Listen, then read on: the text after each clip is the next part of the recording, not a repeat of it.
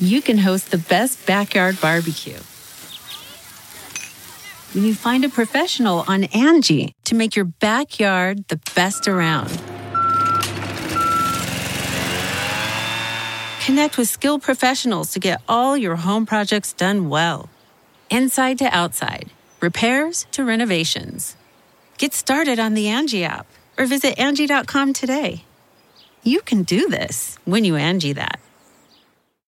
Achieving a gorgeous grin from home isn't a total mystery with Byte clear aligners. Just don't be surprised if all of your sleuthing friends start asking, What's your secret? Begin by ordering your at home impression kit today for only $14.95. Byte clear aligners are doctor directed and delivered to your door. Treatment costs thousands less than braces. Plus, they offer flexible financing, accept eligible insurance, and you can pay with your HSA FSA. Get 80% off your impression kit when you use code WONDERY at Byte.com. That's B-Y-T-E dot com. Start your confidence journey today with Byte.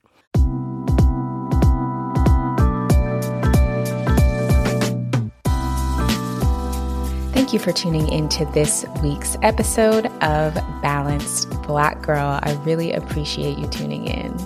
So, last week we kicked off our Rest and Digest series, which is our final series of the year with some winter and holiday season self care tips. If you haven't tuned into that episode, highly recommend going back and checking it out. And today we have a really special episode about healing, reflection, and acknowledging our personal growth.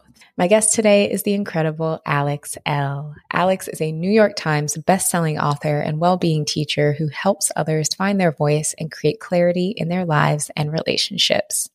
She just released her latest book, How We Heal, which guides us on a life changing journey to begin again, grow, and heal not only ourselves, but the generations after. Now, right now in Club Balanced, our community on Geneva, How We Heal is our December book club pick. So if you want to read the book and want to talk about it with a supportive community, join us in the club. We would love to hear your takeaways. The link to join our Geneva community is in the show notes. We would love to have you and we would love to discuss the book with you. Now, I absolutely loved this conversation with Alex. First of all, Alex is a dream guest on the show. So to have her was wonderful we got so real and took an honest look at healing the good, the challenging, everything in between. We talk about owning our gifts, owning that we are the experts in our own lived experiences, healing our inner child. And she talks a lot about what it looks like to heal your inner child while also raising children, which is quite the balancing act. We also talk about the importance of reflection, when to take a break from the work, which, by the way, right now, end of the year, this season could be a great time to take a break from the work, and so much more. So here's today's conversation with Alex. Welcome to Balance Black Girl, Alex. I am so excited to have you. Thank you for having me. I can't wait to dive into this conversation. I feel like it's going to be good. Oh, it's definitely, definitely going to be good. right now on the podcast, we're in our Rest and Digest series. So we're starting to reflect on 2022 as we embark on another. So I would love to hear how 2022 has been for you and if there are any maybe lessons or experiences from 2022 that you are planning to carry forward. Mm, well, 2022 has been very busy. I'm a mother of three. I have a husband. I write books. I'm teaching, I'm doing all these things. And so a lot of this year has been trying to harmonize my time. I've moved away from trying to balance my time because I find that it just, it's hard to balance, but learning how to harmonize and kind of like live with the ebbs and flows and the busyness, but also take a step back and try to figure out, okay, what's working, what's not working, what's serving me, what is not, and like taking inventory. I try to do that every quarter. And that's what I've been doing more intentionally lately, just so that I can find time to like really sit down and be with myself and also make changes if changes need to be made. Definitely. I love that use of the word harmony and also how you used inventory. I find something that I tend to struggle with is just with flexibility. Like I'm not the most flexible person. And so sometimes I hesitate to change things, even if it's not working. But it mm. sounds like that's something that you kind of work into your process. I try. Yeah. I mean, it, it's not it's not always it doesn't always work, mm-hmm. but I try. And I think I would have to say I'm not the most flexible either. I really like to know what's happening, mm-hmm. when it's mm-hmm. happening, how it's going to go down, right? So then when things don't happen the way I think they're going to happen, or things don't go down the way that I was expecting them to, it, I can get kind of rigid. Mm-hmm. And so learning how to just trust the path, be flexible, which is it's it's really hard to do that especially when you are learning how to relinquish control. Yeah. So i'm like right there with you. You are not alone. You're not the only one. It, it's hard. It's hard but it has to be intentional work and that's what i try to do. Absolutely. Absolutely. And especially when you are kind of integrating so many areas of your life for you as a mother as a wife uh, as a writer as an entrepreneur it can almost feel like there's safety in trying to control those things, which I think is why we yes. do it, but it's also impossible to an extent. Reminding ourselves of that is important. Yes. Yes, absolutely. I mean, there is a sense of safety, especially like if we look back at our childhoods and like what we've gone through, where we've been, what we need to unlearn, what we're still unlearning in adulthood. Like it can be really hard to relinquish control, especially if that's been a safety mechanism or a defense mechanism, right? And so I think that's something I'm learning as well. Not being so rigid, not being so controlled, and just trying to find ease in what is happening in the moment. Not even what is happening today, but like what is happening right now. Yes. So getting back to to that and and being like, okay, well, this is what's happening right now. Mm-hmm. What can I do about it? And what can't I do about it? Because we don't mm-hmm. often look at that side of things either. Like what's done is done. Let's try to figure out how we're going to move through this with a little bit of ease versus fighting it because it's already been done so we can't keep fighting things that have that we cannot change yes what can't i do about it is a great question that I don't think I've ever asked myself, but I'm definitely going to moving forward because that's a really, really good question. I'm glad. I'm glad it resonated. Take Absolutely. all the questions. Yes. All the journal questions. Uh, like exactly. Oh, write that down. exactly. That is what we're here for. That's definitely what we're here for. And, you know, something that I think a lot about when it comes to our desire to control things is that it can sometimes be a little bit of avoidance as well. And when I think about avoidance, I actually think a lot about discomfort. I know I do it a lot when I'm avoiding things that I don't want to dig into mm-hmm. because I'm like, okay, if I uncover all of this, if I open Pandora's box, am I going to be able to get it all back in um, and let it all out? Then what? So, how do you navigate that? Then what? Oh, is there navigating of then what? Right. Is there even? exactly. I think I think my then what looks like being with the mess. Mm, mm-hmm. Opening the box and being with the mess. I really think that's how we heal. Because so often we are conditioned to ignore things, to turn away from things, to um, dismantle discomfort instead of sitting with it. And so what I've learned in my meditation practice, in my breathwork practice, in my walking practice, which, which serves deeply as meditation for me, is how do I walk through discomfort and walk through my mess? I don't have to clean it up today. Mm-hmm. And being okay with there being messiness is hard because I'm a neat freak in real life and I'm also an emotional neat freak. So I'd like to know again where stuff is going. Yes. Why is that out of place? Yes. You know what I mean? And that's a big part of just my own mental health stuff. I have OCD and having an adult OCD is just the wildest thing. And so that's where a lot of my tools come into play. It's like, okay, you can't do anything about that right now. Let's walk through it. You can clean up later.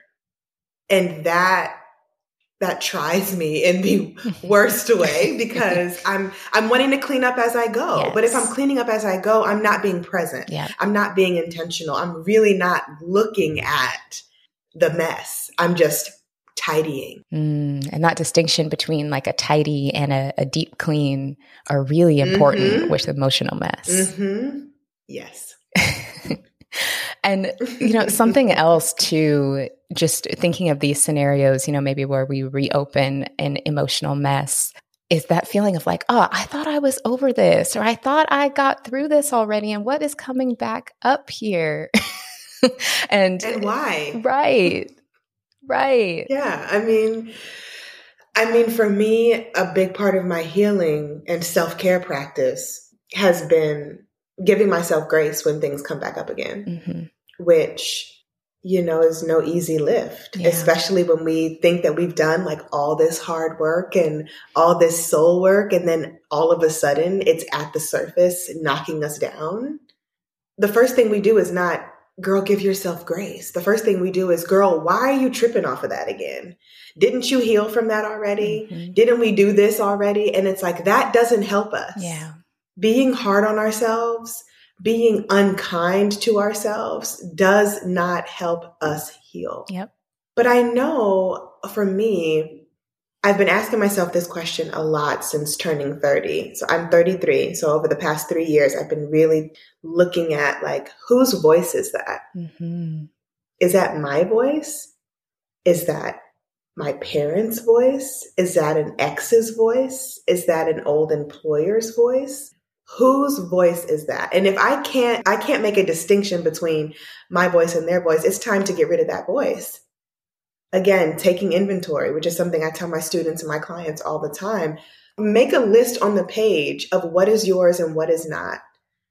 And sometimes we'll find that we're being hard on ourselves or rough on ourselves or mean, like straight out mean to ourselves because someone else is in our head. Yep. Yep. You know, and we have taken on their projections and their negativity and their harmfulness as our own, but we don't have to do that mm-hmm. anymore. A big part of my healing work has been you are safe now. Like that's an affirmation mm-hmm. that I mm-hmm. carried with me. Yes. You are safe now. You know, you don't have to worry about someone coming in here and ruining what you've made emotionally because you are safe mm-hmm. and you mm-hmm. have the tools now that redirection, like that in itself is offering grace. Mm-hmm. You know, just saying, hey, girl, I know you're trying to go back to that place, mm-hmm. but you are safe now. Come back here. You know, and just giving ourselves that invitation to be soft. Yes with our healing and with our journey. Yes. Oh my goodness. So much goodness in what you just shared. I'm also 33. We, we're probably like the exact same age. And that reflection of whose voice is this? Is this mine? Mm-hmm. Is this someone mm-hmm. else's? Is so valuable. And when I've done similar exercises, I've also found that not only was I having voices of people in my life in my head, like, mm-hmm. you know, mm-hmm. parents, mm-hmm. friends, peers, but also like the internet, like voices of the internet and resounding messages of content that I've heard also can replay. And that's important to distinguish as well, because we hear a lot of noise, even if it's noise that, you know, someone hears on this podcast. That's if you hear my mm-hmm. voice and not mm-hmm. yours, don't don't listen to me. Take it with a grain of salt because there's so much mm. that can kind of be in our subconscious. Yeah. And like, do we even believe that? Yeah. I always tell people take what I say with a grain of salt because mm-hmm. I don't know what I'm talking about. right.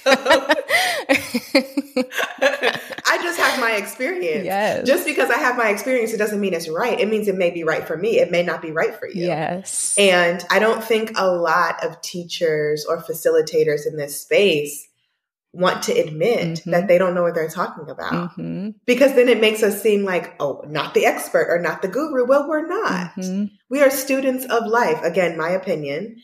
Yes, we need doctors to know what they're doing. And you know what I'm yes. saying? And psychotherapists and all that. So I'm not just going to say, you know, everybody, you don't need to know what you're doing.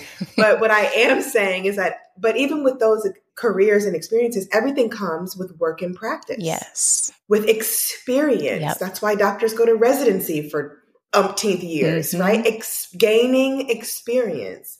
Because a lot of us, all of us are blank slates and we don't know what we're doing. We have to learn what we're doing and how to do it and how to be efficient. And if more people would, I feel like, be open and transparent of like, I don't know the answer to that, but I am willing to find out, that would just bring so much more centeredness around community and comfort and relatability. Yeah. Yeah. At least in my opinion. I love when I have a facilitator who's like, y'all, we are learning together. Mhm. Because that's what I want to do. I don't necessarily want to learn from someone, I want to learn with someone. Yes. And that also may be just how I was raised. It might be a trauma response because I really didn't have that type of say in my life. It was always, you listen to me, I'm the adult, I'm the grown up. Mhm. You do what I say. And if you don't, you're worthless because you don't know what you're doing. Right. And so it was really this negative connotation. So now an emotional safety mechanism, I feel like for me, is reframing that and reclaiming that Yeah. in, in a way that feels again safe it makes me feel seen it makes me feel supported and it makes me feel like i don't have to know the answers Mhm. and that i can figure them out as i go Yes. Yes. I think there's so much just safety and ease to be had in knowing that we have the freedom to stumble a little bit and to to work Mhm, through those mhm. blocks together and to make mistakes and learn from them and have it be part of the process. I would love to hear about how that has influenced your approach to being a parent and, and how you parent your your girls and kind of I'm sure learning with them as well. yeah i mean my children teach me so much about how much more work i need to do on mothering myself Mhm. so i say often as i mother them i learn to remother myself Yeah. I really think I have daughters because there's so much young Alex still needs. hmm and I'm able to nurture her through nurturing them. Something that I really take a lot of pride in is giving my children the space to say when I've hurt their feelings Yeah. or when daddy has hurt their feelings. hmm And our middle child, Isla, she's very, very big spirited. And she also is quick to tell you about yourself. And so And she also is a spitting image of me. Spitting. Like she will see pictures of me as a little girl and be like, oh, that's me. And I'll say, no, girl, that's me. Yeah. and so it's like this reflection, Yeah. quite literally. hmm And so she's quick to say, that hurt my feelings. Or don't say that to me like that because that made me feel like you sounded mean. Mm, yeah. And so we honor that Yeah. Absolutely. and we apologize to our children. hmm I'm sorry if that sounded mean. Please go put your shoes on and put your socks on and be a good first time listener. Yeah. And she'll say, That's better. Instead of, I know, go get your shoes and put, you know, like the kids don't like respond to that. Yeah. Even if parents have said it 10, 20, 30 times. And so Isla is the type of kid who will be like, that was your mean voice. Even if it's not, even if I don't think I'm being mean, I'm being stern, hmm but I'm not being mean. She's like, that was mean. mm And I don't want to ever tell her I wasn't being mean because if that's her feeling, like that's her feeling. But I can say, Mommy didn't mean to be mean. Can we agree that you will be you would try to do better at being a first time listener and mommy won't have to ask you five times to go put your shoes on? Like so then like Yeah. we're really having these conversations hmm and the child has a voice. I mean, Yeah. she's Yeah. four. I didn't have a voice at four. You go do what you're told, and you, you might get a spanking if you don't hmm and I don't, I'm not raising my kids that way. And so there's a lot of repetitiveness. There's a lot of, Yes. I just took a deep breath for folks at home. yeah.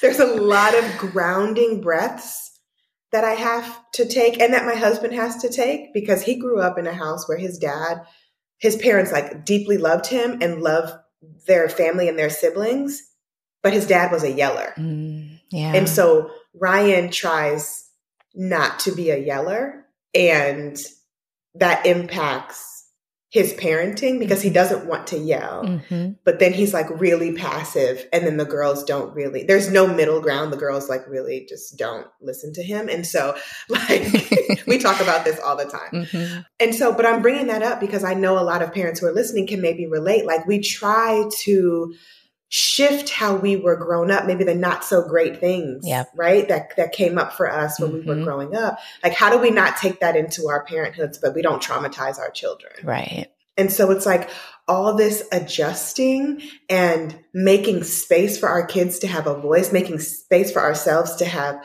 mess ups and stumbles, especially in parenthood, like if we do raise our voice or if we are kind of short, you know what I mean? Mm-hmm. Like that doesn't mean we don't love our children, Right. you know? And I think that's something I really had to come to terms with because I always felt like love was conditional. Like if I wasn't doing what my caretaker was saying Mhm. exactly, even if I didn't know, even if I didn't know how to tie my shoes and I'm being told, go tie your shoes. I'm like, I don't know how to tie my shoes. Well, we've done this before. Like those types of, like, that's traumatic. Yeah. That's absolutely. traumatic. You know, it's like, okay, where do I need to learn patience as a parent and how can I make sure that my kids feel safe, seen, supported, and feel loved, even when we're stumbling Mhm. and not getting it right all the time, even Mhm. when we have to repeat ourselves. Kids don't know. Yeah. They don't know. And just like reminding ourselves that we're all learning. Like that's really where I find that me and Ryan are parenting our children differently from how we were raised is because our parents expected us to know things as kids that we didn't know. Right. I mean, we were, we're, we have a 15. Well, Charlie will be 15. She will be 15 years old in November. And um, so by the time this airs, she might already be 15. And so it's like seeing how safe she feels with us at Mhm. 50, at almost 15 years old and how she trusts us and how she feels loved and how she can say to me, "Mom, you said that with a tone," or "Mom, you made me feel like my feelings weren't valid." Like she uses that, that language with me. Yes. Amazing. She said to me a couple months ago, she was crying about something. She gets very emotional. She's my sensitive soul. hmm And I just remember saying, well, when you get yourself together, you come and talk to me. Like I really didn't have the capacity at that time to deal with a crying fit. hmm And so when she came and talked to me, she goes, that was really insensitive of you to say to me. And I immediately apologized. Yeah. I love you. I am sorry. And not I'm sorry, but, hmm but I love you and I am sorry. hmm What could I have done better in that moment of frustration that would have made you feel better? And she told me at 14, 15 years old, I could have never. Right. And so when I say healing is an act of community service, healing is an act of community care, we are able to bear witness to our children, to our loved ones, to our friends when we show up from a healed place, even when we get it wrong, Mhm. even when we're being insensitive. Yes. The people around us can say that was insensitive. And you can apologize and course correct. Yes. Because human beings, we mess up hmm and we don't always get it right. It's like, so how do we unlearn that just because we don't get it right, that we need to be punished for it or that we, you know, need to act out about it? It's like, okay, I didn't get that right. How do I get it better Right. the next time? Yes, yes. Ooh, that first is just so beautiful. I'm taking like copious notes because I don't have children yet, but I'm like, when I do, I want to create that same sense of safety so that they feel safe enough to offer that feedback and talk about their feelings in that way because that's so beautiful and instills so many of the tools that we're now learning as adults in them at a young age, Yeah. which is just like chef's kiss. That's the goal. hmm Absolutely the goal. And What I appreciate about the example that you just shared, getting that feedback from Charlie, is your ability to take it as a reflection of, okay, what can I do better in this moment versus, okay, well, I'm a bad parent or now I'm bad, right? I remember trying to give feedback as a, as a youngin to adults in my life and it immediately going to, well, I guess I'm just a bad XYZ that sort of interaction, which is like, okay, kind of causes everybody to shut down. And so hearing Mhm. how you can take feedback like that, that it doesn't have to be a reflection of who you are, it was really, really helpful to hear you talk through that. So thank you. You're welcome. It's a work in practice. Yes, it's, we're all practicing. we are all practicing. Yeah. So, I really want to talk to you about your newest book, How We Heal, which will be out when this conversation airs. So, we will link it in the show notes so that our audience can check it out. Um, in the opening of the book, you shared some of your internal resistance around writing it, which I thought was just really beautiful and vulnerable. You shared how you had some fear around feeling kind of underqualified uh, and coming to a point where you realized that your experience is enough. And I think that realization can track for so many things, whether it is writing a book, sharing advice, starting a job, whatever it is. Can we talk through what helped you realize that your experience is enough? And how do you remind yourself of that when those feelings of doubt creep back in? You know, it was really tough. Like, I almost went back to school to get a degree in psychology so I could feel like I was enough. Wow. Like, that's how insecure Hmm. I felt writing this book.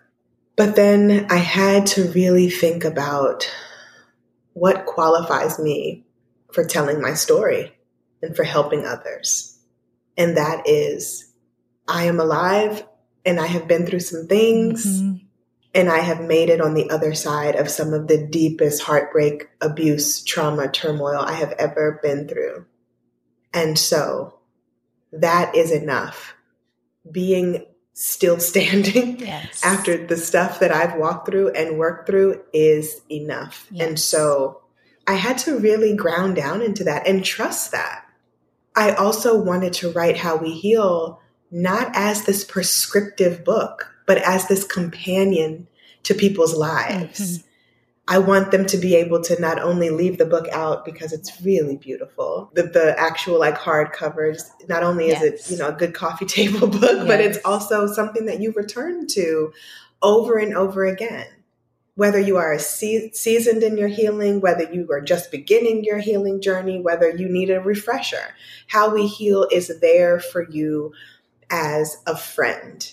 And that is really what I wanted to display in the pa- on the pages and I also wanted people to feel like it was accessible. Mhm. Like I wasn't speaking in these fancy clinical terms. I was speaking in layman's terms. I like speaking about healing and self-care and community care in ways that we can understand. Right. Yeah. As part of the community. because I feel like that's important. Yeah. That's a that's part of the community. And as an avid reader and as an avid, you know, self-help book reader, I'm Mhm. just like sometimes I'm like I don't know what they're talking about. yes. And I didn't want anyone to pick up how we heal and be like, "What?" Mhm. You know, and so I wrote from the lens of a reader. Like Yeah. what would I want to read? And I had to get out of my own way. Mhm. I had to stop trying to talk myself out of writing this book. It was time. Yeah. And so it wasn't easy, but through a lot of conversation with my husband, through a lot of conversation with my therapist, through a lot of internal dialogue, it was like, okay, it's time. You got this. You are qualified. You are enough.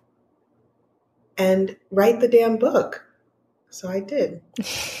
we are so grateful that you did because it, it is now here to help all of us. And I think that that also so beautifully relates to what we were talking about earlier in being the experts in our own experience. Like, who knows your story better than you? Mm-hmm. Mm-hmm. And we're not taught that in school. Like Mhm. we need to be taught that we are our own greatest teacher in Yes. school. I feel like some educators are really getting that now Mhm. in this day and age. But I know growing up, it was, we didn't have that. And so I want whatever books that I write to leave readers with a sense of, I got this. And if I don't have it, there's something in How We Heal, there's something in After the Rain, there's something in Neon Soul, there's something in Love in My Language, there's Mhm. something in Words from a Wanderer that Yes. I can be like, oh, if I don't have it, I can I know I can go to Alex's books and find something that will trigger me into the space of maybe exploring how to get to where I want to go. That's what's really important to me as a writer and an author is not to just have people reading the books, but have people implementing what they're reading into their lives. Because that's what community care is, Mhm. you know, like making people feel held and seen outside of the pages of the book, outside of the workshops, outside of the retreats. A lot of people aren't carrying the books around with them. A Mhm. lot of people, you know, may not even come back to a retreat, or maybe they do, but you can't just be in class with me because you're going to go home and be by yourself Mhm. and be in your life. Yes. So the tools are like, how do we get you to be in your life in a way that feels like you have the tools to work through the hard stuff when it comes up? Absolutely. That application piece and that implementation, that's the that's the magic. That's where the rubber That's meets the road. Yes. and that's what's Yeah, hard that's because yeah, sometimes I think a lot of this that we do can be done in isolation. And I think that there's a lot of messaging around healing that can really encourage people to isolate in it of heal Mhm. and then connect with this person or when you heal you attract this. And i mean maybe to an extent but i think you you don't know how much you've healed until you've really been in community with other people or until those triggers come back up or until Yes. you're Yes. in the world experiencing and i think that the Mhm. experience has to be part of the healing process Oh my God. Yes. Healing is an act of community care. We Mhm. need each other. yes Yes, I often say there's like three stages to healing for me, and maybe I'll write a book on this Yeah. because yes please it's like there is this there is this isolation period, and then there is this emerging period, hmm and then there is this oh my gosh, this feeling. It's not an arrival, so I have to find a synonym for that. But like, like oh, I I'm out of that right now. Yeah. you know, and then it can always come back around. So Mhm. it's like this isolation. That, or maybe maybe not even isolation. Maybe it's introspection Ooh, I like that. Yes, introspection and getting gaining that deep awareness right because i know that i need my community when Mhm. i am in the thick of my healing Yes. I, I think about when i had my children and how each birth i had community rally around me Mhm. cooking food coming to hold the babies while i went to shower taking breast milk out of the fridge and thawing it like i had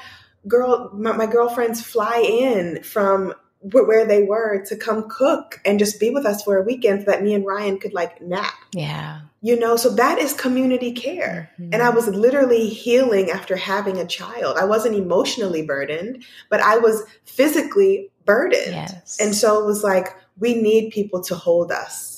And we also need people when we're healing these emotional wounds and our triggers and our traumas and stuff to allow us to be in our joy. Mhm. A big part of how we heal is also centering joy in our life. It is not just the trauma, because trauma is not our resting place. Yes. It is not just our pain, it's also making peace with our pain. And it's also giving ourselves the grace and the space to be like, I am happy as hell right now. I'm in the trenches, but I just had a really happy moment, you know, like, and allowing ourselves to like really feel that so that we're not second guessing if just because we're hurting or we're healing that the joy or the peace isn't for us. It's for it's for you. Yep. Welcome it inside. Yeah. Yes. Ugh. Ugh. That joy piece, that is the one because that's what we want. I mean, if we aren't moving towards joy, you know, like what are we doing? Yeah. Yes. Yes. yeah. What are some some common misconceptions that a lot of people have about healing? That there's a destination Mm, mhm. and that you'll get there and then be healed. Yeah. And that's I'm sorry guys, not Yeah. not the case. Yeah. I think there are steps and stages. I think there are seasons. I think there's different seasons in our healing, but there is no arrival Mhm. point.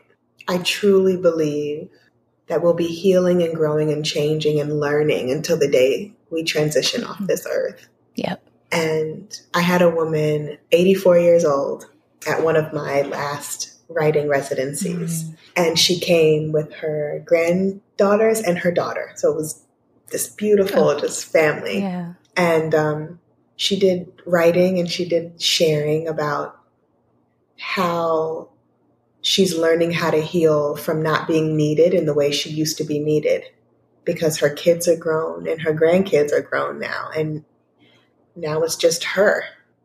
And so when she was sharing her 84 years of wisdom, Mhm. and when she shared her note to her younger self, we were all just zoomed in Yes. because she has a different experience with healing and life than we do. We're Mhm. 50 years younger than her, most of us.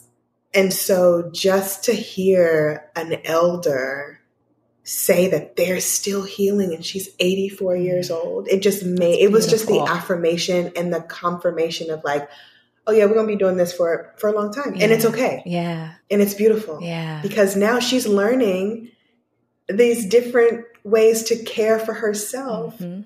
while she's grieving not being able to care for others how she used to. Mhm. So that really sticks with me Oh, when I think about healing yeah. and it being a forever love and a forever teacher. hmm Thank you for sharing that story. As you were sharing that, what I, I was thinking about is a lot of the, I think, fears that people have around the age 30. Like 30 sounds so scary when you're not there yet because it's like, I got to have Mhm. my life together. If I haven't done it by the time I'm 30, it's not going to happen. But then when you hear about these Mhm. experiences of people in their 80s, that 84 year old woman who is still healing closely with her family. I think about my my own grandmother who transitioned at, you know, 84. I'm like, there's no way that any of us will spend the next 50 years being exactly the same. Like we didn't meet that 30 deadline. Okay, we're we're frozen in time for the next 50 years. Like it just doesn't Mhm. work that way. And so Mhm. that realization has really helped me not see certain ages as these big scary deadlines because we're still always Mhm. working and evolving and learning and reconnecting with ourselves and one another in new ways all of that. Absolutely. There's not these markers. yeah And I know it's society. Society has given us that messaging. hmm Like, you know, and then our parents pick up that messaging and then they give it to us even more. Yep. As we mentioned earlier, this episode is part of our Rest and Digest series to close out the year, where we're focusing on resting and reflecting before moving into 2023. And sometimes there can be this desire to push through, right? And to really want these breakthroughs on our healing and and to want to force things to to happen. I'd love to hear your thoughts on taking breaks from this work from time to time as well and what helps you recalibrate when you choose to do that. So I'm a big believer in emotional rest. Mhm. Like we don't always have to be healing. We can do other things. Mhm. I actually just wrote, let me read it. And it says, As you heal, you'll learn to rest more. Giving yourself the time and space to replenish is essential. Being addicted to self improvement won't make you heal any faster. You deserve to take a step back and pace yourself. Mm. So that's my gentle reminder because I can kind of get super honed in on like the problem at hand or the healing at hand and not, and just be obsessed. And it's like, girl, but are you having fun? Like, Mhm. are you resting? Yes. Are you hydrating? Or are you always just trying to be better? Sometimes where we are is good enough Mhm. you know and and so when i catch myself in those places of i like to call it emotional overstimulation or emotional overwhelm what i tend to do is literally just and this this is going to sound like i'm avoiding but i swear i'm not i just ignore the things that need my attention healing wise it's like Mhm. i it'll need my attention tomorrow Yes. Okay. It doesn't necessarily need to be dealt with today. Yeah. And again, as someone who leans on to, to the controlling side of things, like that can be really hard. Mhm. And it's really intentional for me to have to take a step back. It has to be like, Alex, put it down. A lot of that will look like, you know, going for my walks, which I do every day, Yes. or painting, which I'm terrible at, but it's so fun. I go to ceramics class with my oldest daughter once a week. And so that's our time to like just have fun and make a mess. And so like just finding things that bring me joy, Yeah. you know, outside and and because and because I am in a healed enough space, I can actually access the joy hmm right? So that's what I mean about centering joy and making room for joy. Because if I was in still like in the depths of my broken place or in the depths of my healing, I wouldn't be able to be present in a ceramics class. Yeah. I wouldn't be able to be present on my walks. I wouldn't be, I wouldn't want to be because I would be so sad. Right. And so it's like allowing ourselves the space to be with joy is so valuable and it's Mhm. so important and that is a big part of emotional rest for me like Mhm. really pushing the healing work to the side and leaning more towards the joy Yes. Yes. the fruits of my labor you know like yes. yeah Why we're why we're doing all this because we want to feel joy and you know life be life in and, and life can do enough things to compromise joy, but Mhm, I don't think we should mhm. deny ourselves joy on top of that. There you go. You nailed it. That's it. So, before we close out, there are a few tools that you share a lot in your work that you also share your your journey using these tools with all of us, mainly writing and walking. And I have loved following your experiences kind of using these tools as you continue to facilitate your own healing journey.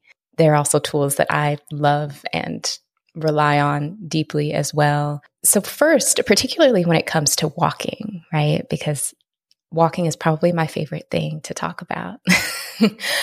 is there anything about your like walking practice that has surprised you?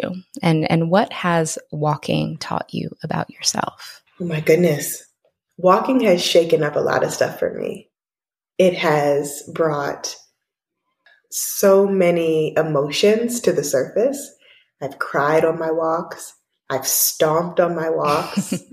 I have been pissed on my walks. I've been happy. And so it's really this invitation to like be with what is Mhm. and some things that I have been avoiding. Yeah. So when I need to walk through things, I will literally go on a walk and just allow myself to be in nature, to hear the birds, to not listen to anything but the sounds around me. And that feels really um really grounding and it reminds me that there is so much beauty in slowing down. And that's what it teaches me to slow things down. Mhm. Yeah. Yes, yes. Uh, That's such a beautiful lesson. And I think, especially, we get that when we do walk in nature. And I know that, you know, walking in movement, any way someone can get it, even if it's inside on a treadmill, like do it, move, move that energy through your body. Um, but when we are able to do it in nature, there is something that is just such a sensory experience that just our nervous system just goes, huh, when we're able to connect Mhm. with nature in that way. And it's just so special. So I, I love that you, you said that. Yeah. I mean, it's an exhale Mhm. for sure. Mhm. For sure. Yes, yes. Yeah. You know, on the writing tip, because you are just such an example of of how powerful a tool writing can be for healing and so much of, of your work centers around teaching others how to heal through writing. Mhm. What is it about writing that is such a powerful tool for healing? Like what is it what is it about writing that it, it just helps us in this way so deeply? It forces us to tell the truth Mm, because we can't lie to ourselves yeah. on the page. And if we try to, we'll be like, oh, I'm lying. You know? Like, I am not telling the truth. Writing allows us to be vulnerable with ourselves first. We hear all about vulnerability when it comes to us sharing our story and our truth with others, but the greatest vulnerability of all to me is when you are vulnerable enough and honest enough with yourself. Mhm. And that's what Writing to Heal does. That's how I teach Writing to Heal. Don't write because you think, I want to see something good. I don't actually want to see your work. Mhm. I want you to see your work. Yes. And that is not only do I want you to see your work, I want you to see yourself. hmm You have nothing to prove to me. And I think a lot of people think because I write for a living that they have to like be good, Mm. you know, or quote unquote good, but I Mhm. think everyone is good. And writing doesn't have to be for public consumption. It can literally just be for you. Yes. And so just giving people that reminder of like, tell the truth to yourself, give your voice space to roam, be honest about your wants and your needs, about what's working and what's not working. So I tell a lot of my coaching clients too. I ask them the most basic questions. Like, guys, this isn't rocket science. what do you want? Mhm. What do you need? You don't know the answer to that? Okay, let's unpack why you don't know the answer, and I bet you you'll find the answer. Mhm. Like getting back to basics in writing practice and in writing to heal practice is how we start healing. yes. You don't have to answer like if you were the moon and the star and the trees, how would you heal? No, you don't have to do that. And I think a lot of people, and I'm not knocking folks who are like super whimsical like that, but that's not me. Mhm. And I think a lot of people think that might be me. Like they think I might walk around like barefoot and with sage and like greasing my husband's scalp with coconut oil and stuff. And it's like, that's not what I do. That's not what we do. We are having we're having hard ass conversations and we are human we are being we are humaning like everybody else is humaning, you know, and it's just and it's it's not it's not deep. I, Mhm. I'm being silly right now, but it's really not that deep Mhm. right? And so getting back to basics and reminding people that your writing doesn't have to be deep and philosophical and any of that. Mhm. It can just be the truth. Yeah. The truth is stunningly beautiful. Mm. And that is how we heal Mm. by telling the truth. Mic drop. that was, yes, absolutely. And even that going back to basics with that simplicity of understanding how we feel, what we want, where we're at is so powerful. I, I once had an ex- experience with a coach, and the coach was lovely. In our sessions, though, she would ask me a lot of the whimsical questions and, and want me to answer them. And I, I would always all of our sessions, I think she would get so frustrated with me because I would ask her to repeat them like five times because I just, for the life of me, couldn't understand what she was asking. I'm like, I don't understand the question. I don't, I don't understand what we're doing here. But if I, if someone asks, what do you want? I'm like, okay, I could take a, I could t- probably take a minute to reflect on that, but I, I could answer that. I understand what it is that they're asking. I just need to look within Mhm. myself to understand, you know, my own truth Mhm. but sometimes we can make things really complicated and that can be another form of kind of the avoidance that we were talking about at the top of the episode Yeah. And it can make us more it can make us more scared. Mhm. Because then it's like, oh my God, I have to have that's a deep question. I don't know what I would do if I was a river rock with water flowing over me. I don't know. I'm not a rock. I'm a human. yes You know? And so Right. like there is don't get me wrong. Don't get me wrong. There is a time and a place Mhm. for the poetry of yes. it all. But let's get through the basics first. yes You know? Because if you don't know who you are as a human, you're not gonna know who you are as a rock. I'm telling you now. True. And so- it's true it's true. And so a lot of the questions that I open up my retreats and stuff with is who are you? Mhm. And then I'll say, here's the kicker. You can't say or write down who you are to other people. yep And that stumps people in itself. That you would think that was the wokest question they have ever heard. Because first of all, no one is asking us who are we outside of our roles to other people. yep You don't have to ask people big questions to get big answers. Mhm. And that's what I've learned in my work as a coach, in my work as an author, in my work as a facilitator of writing to heal is like get people back to the center and to the truth of their life by asking them basic questions because the depth comes after. Like we unpack, okay, well, if you say you are enough and you write down an affirmation, I am enough, that's great, that's cute. But affirmations without action are just words. Okay. Yeah. So now we have to get to the root of why are you enough? Where are you enough? Where are you acting like you're not enough in your life? Like the depth comes, but we have to start on the surface to get to the bottom. We just do. Mhm. And so that's why that, that I deeply believe that with all of my being and really how I try to lead and live my life as a teacher, but also as just a black woman. Like Mhm. people expect us to be deep all the time. And we don't want to be deep all the time. We don't have to be deep all the time. We can literally just be like, here's what you're going to get today. This is what I got for you. And that's important, like giving other Black women permission to just be with Mhm. what is right now. yes That's sacred healing work hmm and, and spiel. oh, amazing spiel though the spiel we needed